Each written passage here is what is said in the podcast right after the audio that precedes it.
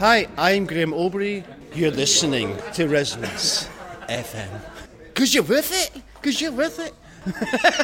no, I've taken it too far now. Taken it too far. Imagine me what I'm like when I drink beer.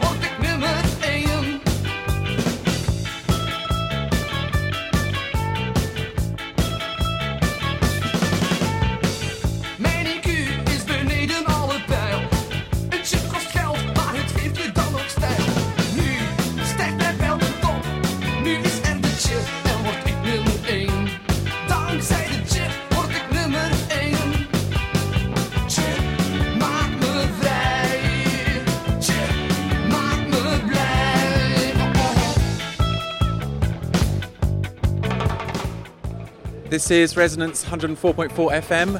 You're listening to the Bike Show with me, Jack Thurston, and we're coming to you live from Belgium House here in the uh, the legal district of London, right in the inner Temple. And Belgium, the great cycling nation of Belgium, has set up in London for the Olympics a cycling paradise, and we're at the heart of it, which is where you'd expect to find the Bike Show. And um, I'm here with one of the people who's responsible for this fantastic place. Igor. Right, right. A lot of spectators, a lot of Belgian people here at the Belgium Cycling Paradise. Who thought of bringing such a great uh, cycling paradise and Belgium house to London for the Olympics?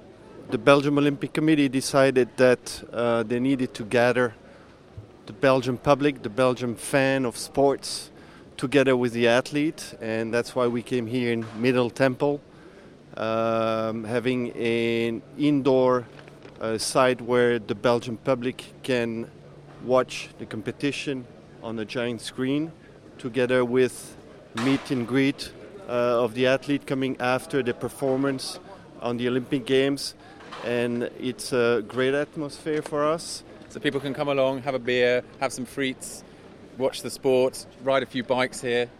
Absolutely, uh, enjoy enjoy the the, the Belgium um, beer, as you said. Uh, Um, and iso- products. isotonic athletic drinks also are available. Absolutely. Shall we take a wander inside? Of course. So uh, we're just now going to walking walk into the middle temple hall uh, through through the security. And this is a fantastic building that's absolutely wonderful. And you've got a fantastic screen up there, and it's filled with people right now. Absolutely. Lots of people coming from the first day on. Uh, first, second day, we were full capacity. With uh, three o'clock in the afternoon, we couldn't get any more people in. So it's a very big success for us, indeed. And I can see over here you've got a sport which, if they had Olympic medals for, Belgium would win gold, silver, and bronze. The DJing. You've got the DJ decks over here. Absolutely. We have live bands organized mostly at night, DJ bands, athlete coming. If they win a medal, we had one medal so far uh, a couple days ago with our uh, judo lady uh, Charline Van Snick, uh, who won the bronze medal. I don't think there's any country, because a few countries have come along and set up their own national house, but I don't think there's any country that's done as well as Belgium, is there really? I hope so. I would hope so. But uh, the, the, the good thing is for the public is that uh, they can enjoy, of course, the, the live competition on that giant screen. But also, which is very unique, I would say, is that they are able to meet the athlete, which is uh, unique from uh, from what I heard from the different other National Olympic Committee uh, houses. So uh, there's some tennis going on here. Let's step let's step outside again, and uh, you've also got a beautiful garden down overlooking the river, pretty much. Right. When uh, the weather is uh, is good enough, uh, we we allow people to go in the garden and to enjoy again food, drinks, rest, and. Um, follow follow the game through their iPhones or iPad because there's no giant screen outside. Okay, well, and it costs uh, five pounds to get into the hall, but to get into the cycling paradise is free. Correct. And, and the garden is free also. no, you need to Okay, five. so five, five, pounds. five five pounds. Five pounds is a bargain. All right. Exactly, Okay. Well, thanks very much for coming to London. You're very welcome. Thanks to you. So, cycling culture in Belgium is really rooted in the nation of Flanders. And Rik Vanwalleghem is the director of the Museum of the Tour of Flanders in Oudenaarde. And I spoke to him a few moments ago and asked him to explain why cycling was so important for Flanders people. Bike racing has become um, a, a sort of religion in in Belgium, and let's say that the Tour of Flanders is the high mass of that religion. It's much. It has become much more than um, than a, a bike race, than a, a bike event. It has become a, a, feast, a phenomenon, with people doing the most craziest things. You can compare it to the Super Bowl, for instance, in, in the United States or something like that. And then you have to go back to, to, to the roots of the whole thing. And then you see that you have legends, myths, uh, heroes, and so on. And it's something that has uh, uh, evolved from uh, father to son almost. So uh, that was the case also with me. And every village in Flanders had its own uh, bike race. You had thousands of bike races in, in, in Flanders. So ev- everybody, as a young boy, was confronted with that. So it's it's for us, it's almost um, evident that that's something. Uh, So, what's the reason for that enthusiasm? Because, of course, we have the whole of Europe, and people have been racing bicycles, and there have been bicycle races from time to time around the whole of the continent. But it's somehow is different in Flanders. It captured the imagination. it's something that, that grows from uh, an, an embryo, uh, and there are all sorts of of, uh, of aspects and factors that came together, uh, like the fact that you had one uh, big guy, Karel Van Wijnendaele, the, the founder of Tour of Flanders, who was a, a, a, splendid journalist too, and who, in, in his writings in, in the newspaper Sport World, Sport World, who excited people enormously. He was also a manager. He was a coach of the Belgium team, and so on, and so on. You, you have had you you had the, the big names: uh, uh, Rik van van Steenberg, Rik van Looy, Eddy Merckx, of course. So you had all those uh, stepstones of, of names in the history of, of uh, Flemish and Belgian uh, cycling. And it it has become something that at a certain moment you, you, you, you obtain a critical mass and then it's it's gone. And you have no more control over it and it's it's craziness. And so, if religion and myths appeal to some kind of need that we have for heroes, what are the qualities of the bike racing hero for the people of Flanders? What do they look for in the start? Obviously, they look for someone who's going to win, but beyond winning, what kind of riding do they enjoy to watch? well the, the legends always talks in Flanders of the the famous mythical Flandriens and that that's a guy who does not talk too much who who tried to realize his uh, American dream let's say in Flanders by by uh, uh, winning some money uh, racing the, the bike. He's someone who does not complain. He just goes on up to the, the moment that he falls dead from his, his bike. That's the, the, the typical uh, image that we have of a bike racer in Flanders. Not uh, a, not a big name, not a, a, a, man of big words, uh, but someone who, who just is stubborn, who who, who uh, goes on and goes on. Of course, someone like Tom Boonen, that, that, that image doesn't fit him anymore. It, we are in the 21st century. And Well, so he's a he's a blonde beach boy, Yes. good-looking Um, guy, who enjoys to party. Yes, he talks. He, he, he's, he's, he's verbally. He's he's also uh, uh, very good, and uh, we we still uh, like people uh, like coming from from the eastern countries and so on who have a little bit the same mentality that you have to to to fight to earn your living. That that's a little bit how the mentality is in in Flanders. And is that a reality for people in cycling? Do young Flemish kids think, well, this might be a way for me to realize my American dream, as you put it, to, to make money by racing my bike? Or is that really in the past now? Well, more and more, it, it has it's something of the past uh, after the the, uh, the Merckx uh, era, let's say. Um, th- then you, you had the the 80s and so on, and and uh, things uh, eco- economically also got better and better. So the urge to to um, to suffer on a on a bike uh, was not that uh, high anymore. But now you you see the more and more the- the last couple of years again that the, the tradition in, in, in Flanders is working again. So you, you had a, a dip of 10 to 15 years, the era um, after Merckx, because he, he was the um, um, so overwhelming and so dominant that uh, they compared everything that came after him with him. And, and so, of course, then you have a dip. But no, mentally that uh, we could um, take a distance of, of this and, and now it's uh, we are in, in, in good shape. The, the Belgian bike racing scene is in good shape again. That was Rik Vanwalleghem of the Museum of the Tour of Flanders in Oudenaarde. Now, I'm just going to step inside the cycling paradise and find out what's going on in here.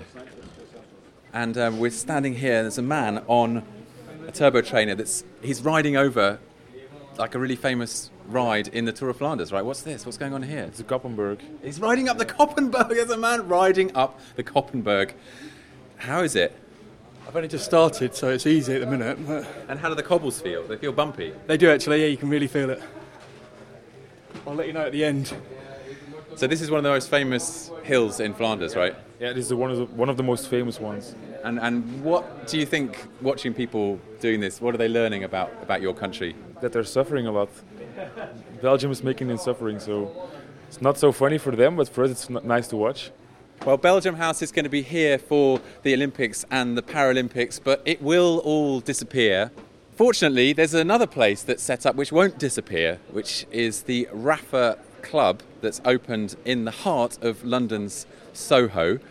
Uh, you may have remembered there was a pop up shop on uh, Theobald's Road or Old Street a couple of years ago. Well, they've gone permanent, and I went down to the launch of the Rapha Cycle Club to speak with Rapha founder Simon Mottram.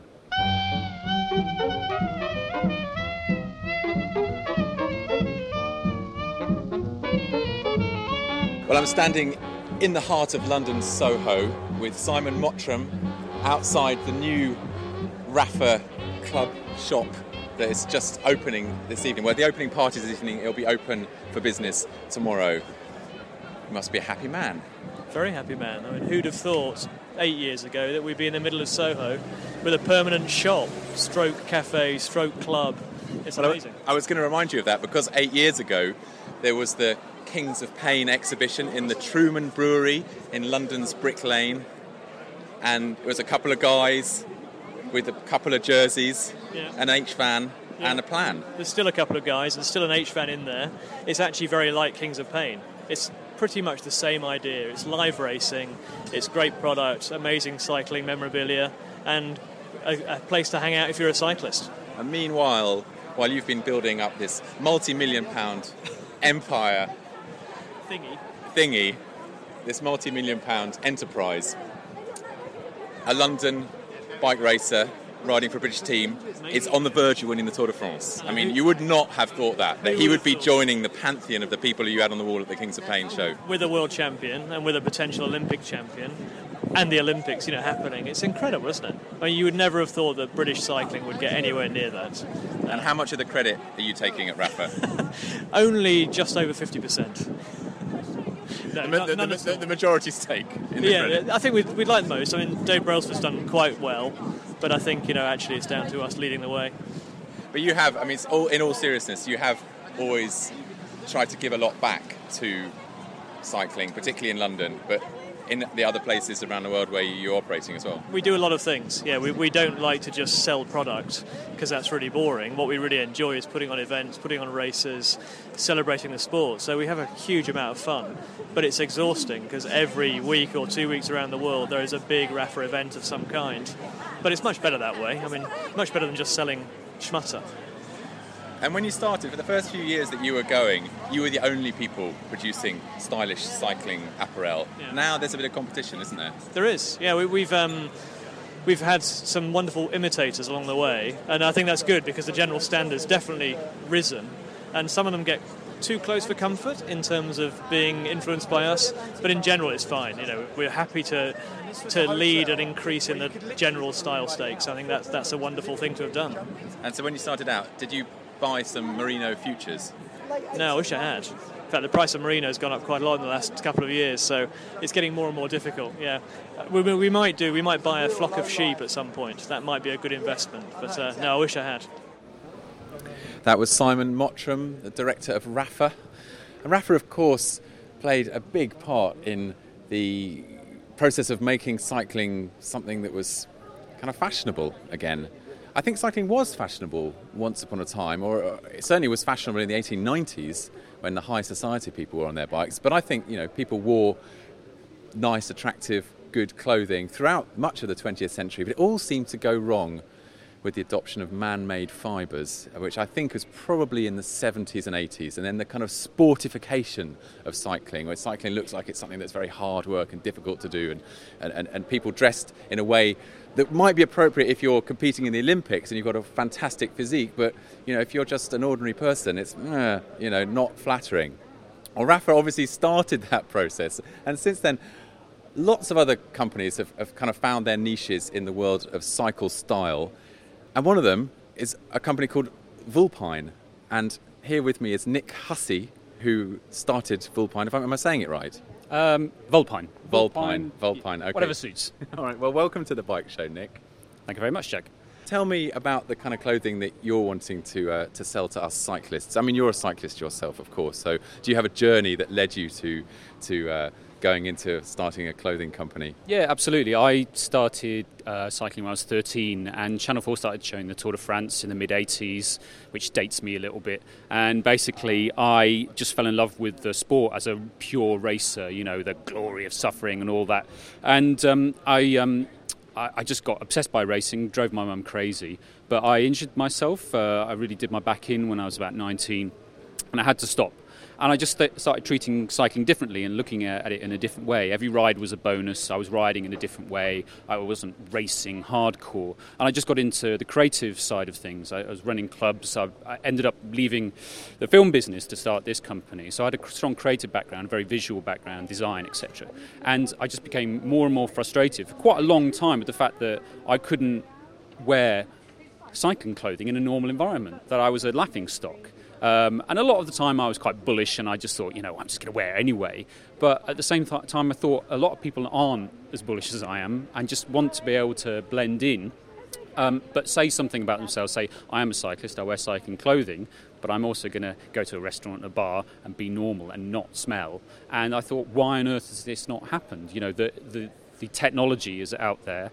Um, and also, I was very frustrated by design elements. And Rapha just I can remember them launching 2004 and just hitting the nail on the head.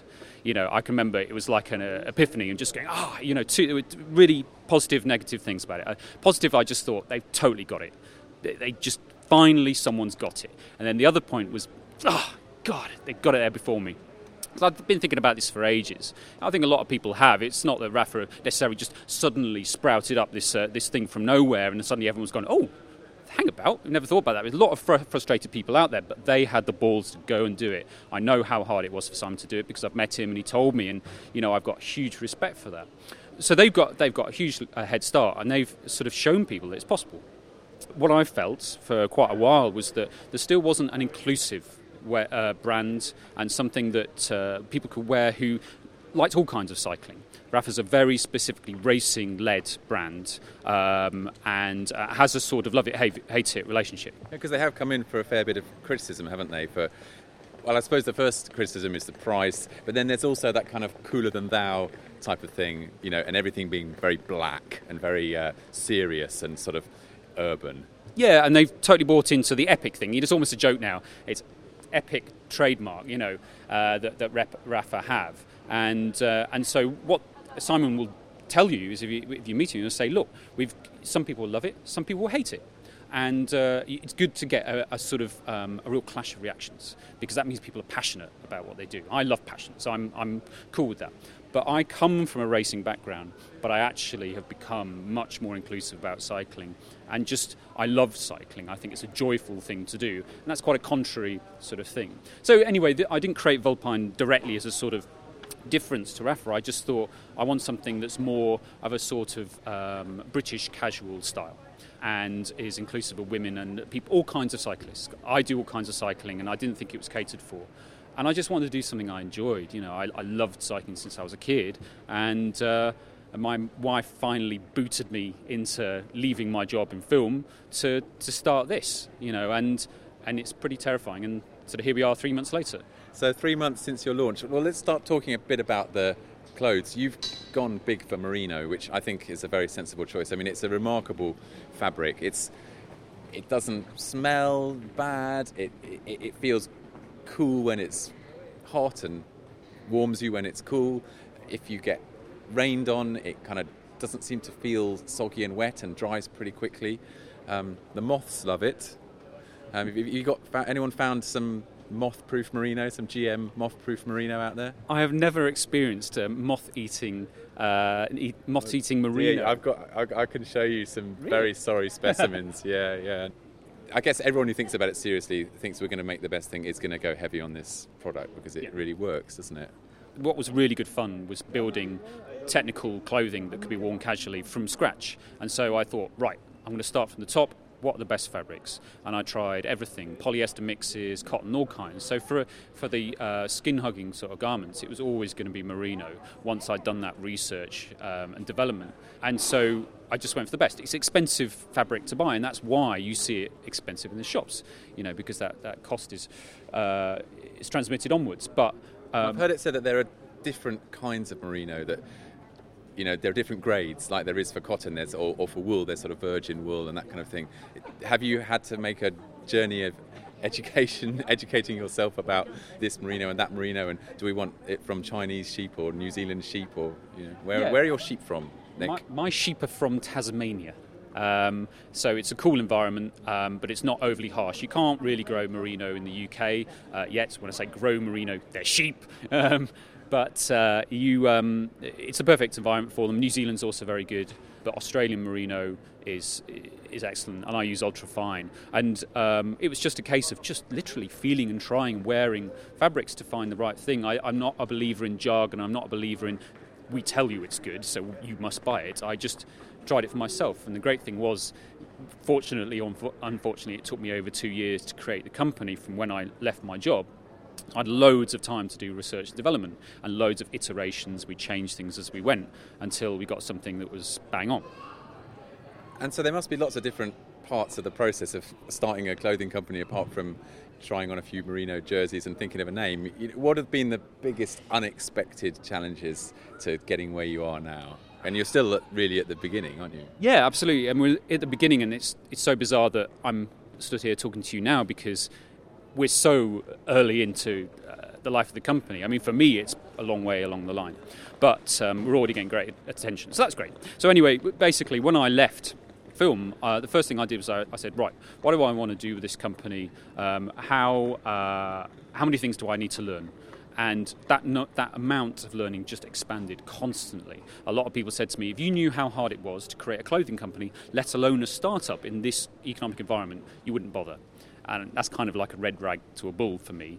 Um, so the first thing I did was I just thought, I don't know how to make this stuff. I need to uh, check out the manufacturing. The hardest thing was to uh, find out how to manufacture the stuff, which is a, a learning process that was, I was fine with. But to find factories and fabric manufacturers who actually work with me, that was the shock. It wasn't simply a case of me going, "Hello, I've got some money. Can I have some clothing, please?" Because the best factories are big factories. The best factories, unfortunately, um, will only work with the best brands. And I wasn't a brand. I wasn't nowhere. I was nothing. I didn't even know the, the right jargon to use when I was talking to them. So I got laughed out at first. And so I just had to keep pushing and learning how to talk to them until I was taken seriously. I had to persuade them almost with a business plan that I was serious and that Vulpine would work and that I, you know, I, I, had my head screwed on. And that was a surprise. I thought I was the client and I just get what I wanted. Uh, not at all. That's the biggest struggle. Working with the factories and convincing them to work with you because they want to make things in thousands for you and I can't afford to make thousands. That would destroy me, you know. So they're basically doing me a favor by manufacturing. And that's a very strange experience to overcome. So where are your factories? Well, that's a the interesting story because uh, in China and South Korea, and people go, well, some people go, hang about, why is he using Southeast Asia? Cheap and cheerful, not at all. Basically, it was always going to be um, going for the best. And so I started off looking in the UK. I thought, I really want this to be a UK uh, based brand. I'm British, you know, fantastic manufacturing in the UK it's not here anymore. It's, it's in patchy parts of the UK. If you want to get really high, consistent technical clothing, unfortunately, it's not here at the moment because there's no investment, because it's cheaper elsewhere, and now the, all the investment has gone off to, to Southeast Asia. That means that the best facilities, the cleanest facilities, the most technologically advanced facilities are over there too. I tried Europe, and they simply weren't delivering on certain garments. We are starting to use a bit of Europe, a bit of USA, a bit of UK for garments that are coming out in the future. But actually, the Chinese. I, mean, I guess the question is not is it made in Britain? That's good. Is it made in China? That's bad. I guess the question that people might ask is what are the people who work in your factories being paid? Is there exploitation of, of children? Are people working 16 hour days and being abused? Are your factories meeting the standards that we'd expect them to meet? Are their workers allowed to join unions and that kind of thing? Obviously, you've said that you've not been able to go in there and say, I want this, I want that, I want this. You've been more like, you know, asking them to do you a favour. Mm. But what, what's the what's what's it like to be a worker who's making a Vulpine jersey? Becoming increasingly similar to somebody who's making a, a jersey in Europe. Uh, when I was visiting factories in Portugal, they were uh, subsisting basically, because uh, manufacturing is on, on, its knees there, unfortunately. Um, and the factories weren't in a particularly great state. Uh, in China, South Korea, the factories I, I, use are extremely technologically advanced. And the problem is for Southeast Asia, increasingly, is that their wages are going up all the time because they're demanding better conditions, better wages, um, in parity for the rest of the world. Um, if they use the best people, that means they then have to compete corporate uh, style for the best staff, and that means that you've got people working in factories, you know, that are not nine-year-olds on on uh, looms, you know, in backwaters. This is a a big sort of brightly lit factory, uh, sanitized factory with with highly skilled people who have been headhunted for to work in the best factories. It's um, I actually, to be honest, uh, find it slightly patronising sometimes when people say that uh, Asia is going to be this sort of third world system where things are not quite as good as here, because actually they're much better, because that's where the money is and that's where the skill is at the moment. But it will change and it will come back to Europe and the UK because at the moment we're behind, and that's the level will, you know, will alter with time, and that will be great. So, talk us through some of the range that you've got out that people can buy right now. There are five garments. Basically, got uh, two merino garments. A jersey and a t-shirt. We're doing very well at the moment. Uh, jacket, a, an alternative to the horribly geeky high vis vest, which is a gilet that we do, which is still uh, high visibility, uh, and a rain jacket, which is our best-selling garment at the moment. Sadly. Well, that tells you something about the summer that we've been having, but that's good to hear that it's selling well. And if people want to have a look and a feel of um, the Vulpine stuff, are you stocked in shops at the moment? Yeah, in the UK, it's uh, Tokyo fixed only in London. We're an online brand, but um, people can check it out there. Um, and we're hoping to get a couple more shops to really get our product in, in the UK in the near future. And are you going to have a chance to look at any of the cycling this Olympics? I mean, were you out there looking at the road race at the weekend? Yeah, I was there um, by the roadside on the Box Hill Circuit on Saturday. Took loads of photos, which are on the Vulpine blog. Um, I had an amazing time. For me, it just the, the change in the culture of cycling. I've written a lot about this. I just can't believe it. 27 years pro fan, and to suddenly see it all centred around the UK. We know it's just incredible. And then Sunday was an amazing race. That, that was such good fun to watch and so good for women's cycling. And then I'm hoping to wangle tickets to the velodrome because I tried to buy 40. You know, I haven't got the money, but I just thought I'd try and get 40 in You're case. thinking, shall I make an order for uh, 100 soft shell jackets or 40 tickets to the velodrome? Pretty much, yeah. And I didn't get a single ticket. So thank God for my credit card, but um, uh, it's very sad for my um, fandom. So hopefully I'll, I'll be able to wangle something in the next week or so. Great, well, thanks very much. We're heading up to the hour here on the bike show, broadcasting live with a whole uh, basket full of technical hitches. Chris Dixon has been sterlingly manning the technology uh, from, his, from his pew here. But this is the last show in the season that began, I think, at the beginning of the year. I'm taking a couple of months off. There may be one or two things on the podcast. If you're not already a subscriber to the podcast, you'll find it on iTunes or by Googling for the Bike Show podcast. Until the beginning of October, this is me, Jack Thurston, saying thanks very much for listening and enjoy the rest of the Olympics and what's left of our British summer. Cheerio, goodbye.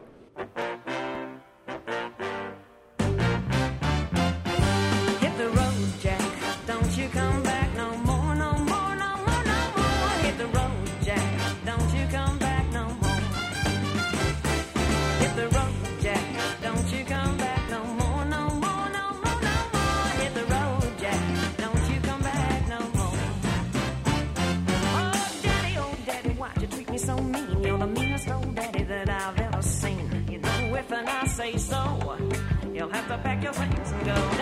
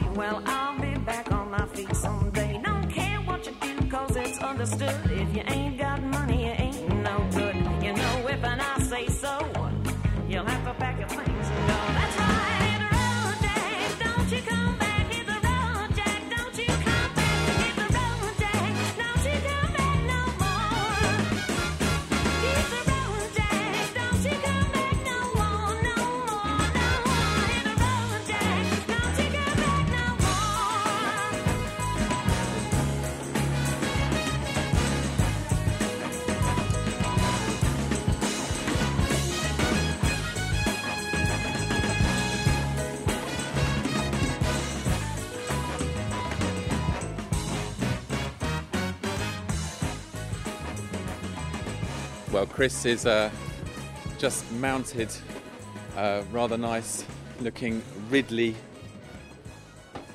road bike, and he's going to uh, ride up the Koppenberg apparently.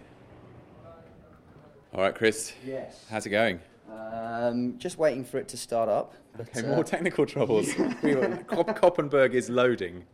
That's quite a, a strange concept, isn't it, really? Just going to Install- boot the Koppenberg. Install the Koppenberg. Is that the climb there? Is that the gradient? Oh, look, Wow. we've got, there's a record list here. so it's three minutes or something. Okay. Like, the top tube on this is huge. Well- I'm only five foot seven and I've got like arms like a Tyrannosaurus Rex, so this is going to be a challenge in itself. Are you ready? Okay, so I think we're just going to start now. A countdown, okay. And here we go. And he's off. All right, go and catch the motorbike. Oh, I can't even reach the blooming gears. Hang on. Chris is putting out 130 watts That's probably not very much, is it? But we'll at 92 RPM. God, the cadence on this is really weird. I'm used to You need to get into the big ring, Okay, hang on. maybe. What, on a, on a hill climb? Come on then, here we go. Oh, no, no, no. I think Out of the seat. Yeah, that's a little. yeah, big ring riding up the not- Koppenberg is, is uh, beyond. Look at that's a nice crowd there Is cheering Yeah, you on. I can, I can really feel the atmosphere of it right now. Well, you've got Nick from Vulpine who's I'm looking gonna- out outside. Uh, yeah, you come on, come on in, Nick. It's getting tougher now. Okay. Yeah, I'm taking the chain off here, guys. That's okay. There you go. Just All relax. right. I actually saw Fabian Cancellara break his Yeah, chain on the Koppenberg a few years ago. Not surprised. So there we go. Oh, we've fallen back to 120 watts. This is okay. And I've got no brain, uh, oxygen in my brain at all. So you're not going to get much sense out of me from now on. Keep going, keep going. You're heading up. You, you, the, the motor was pulling away from you. The photographer has obviously decided he doesn't want to take any pictures. But you can see the top now. You can see the top now. Final push. This is where it gets really narrow bored of me. and really steep. Come on, keep going. 12.5% slope, 13%. Yes. Come on. Up to 200 watts. 200 watts. You can do it. Go on, Chris. Go on, Chris. Is this the top of the hill? It's the top of the hill.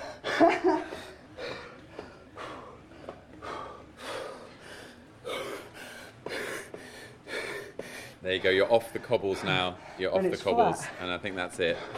Uh, do they let you? Uh, do they let you stop? I don't know how it works. I want to keep going now. I've earned that.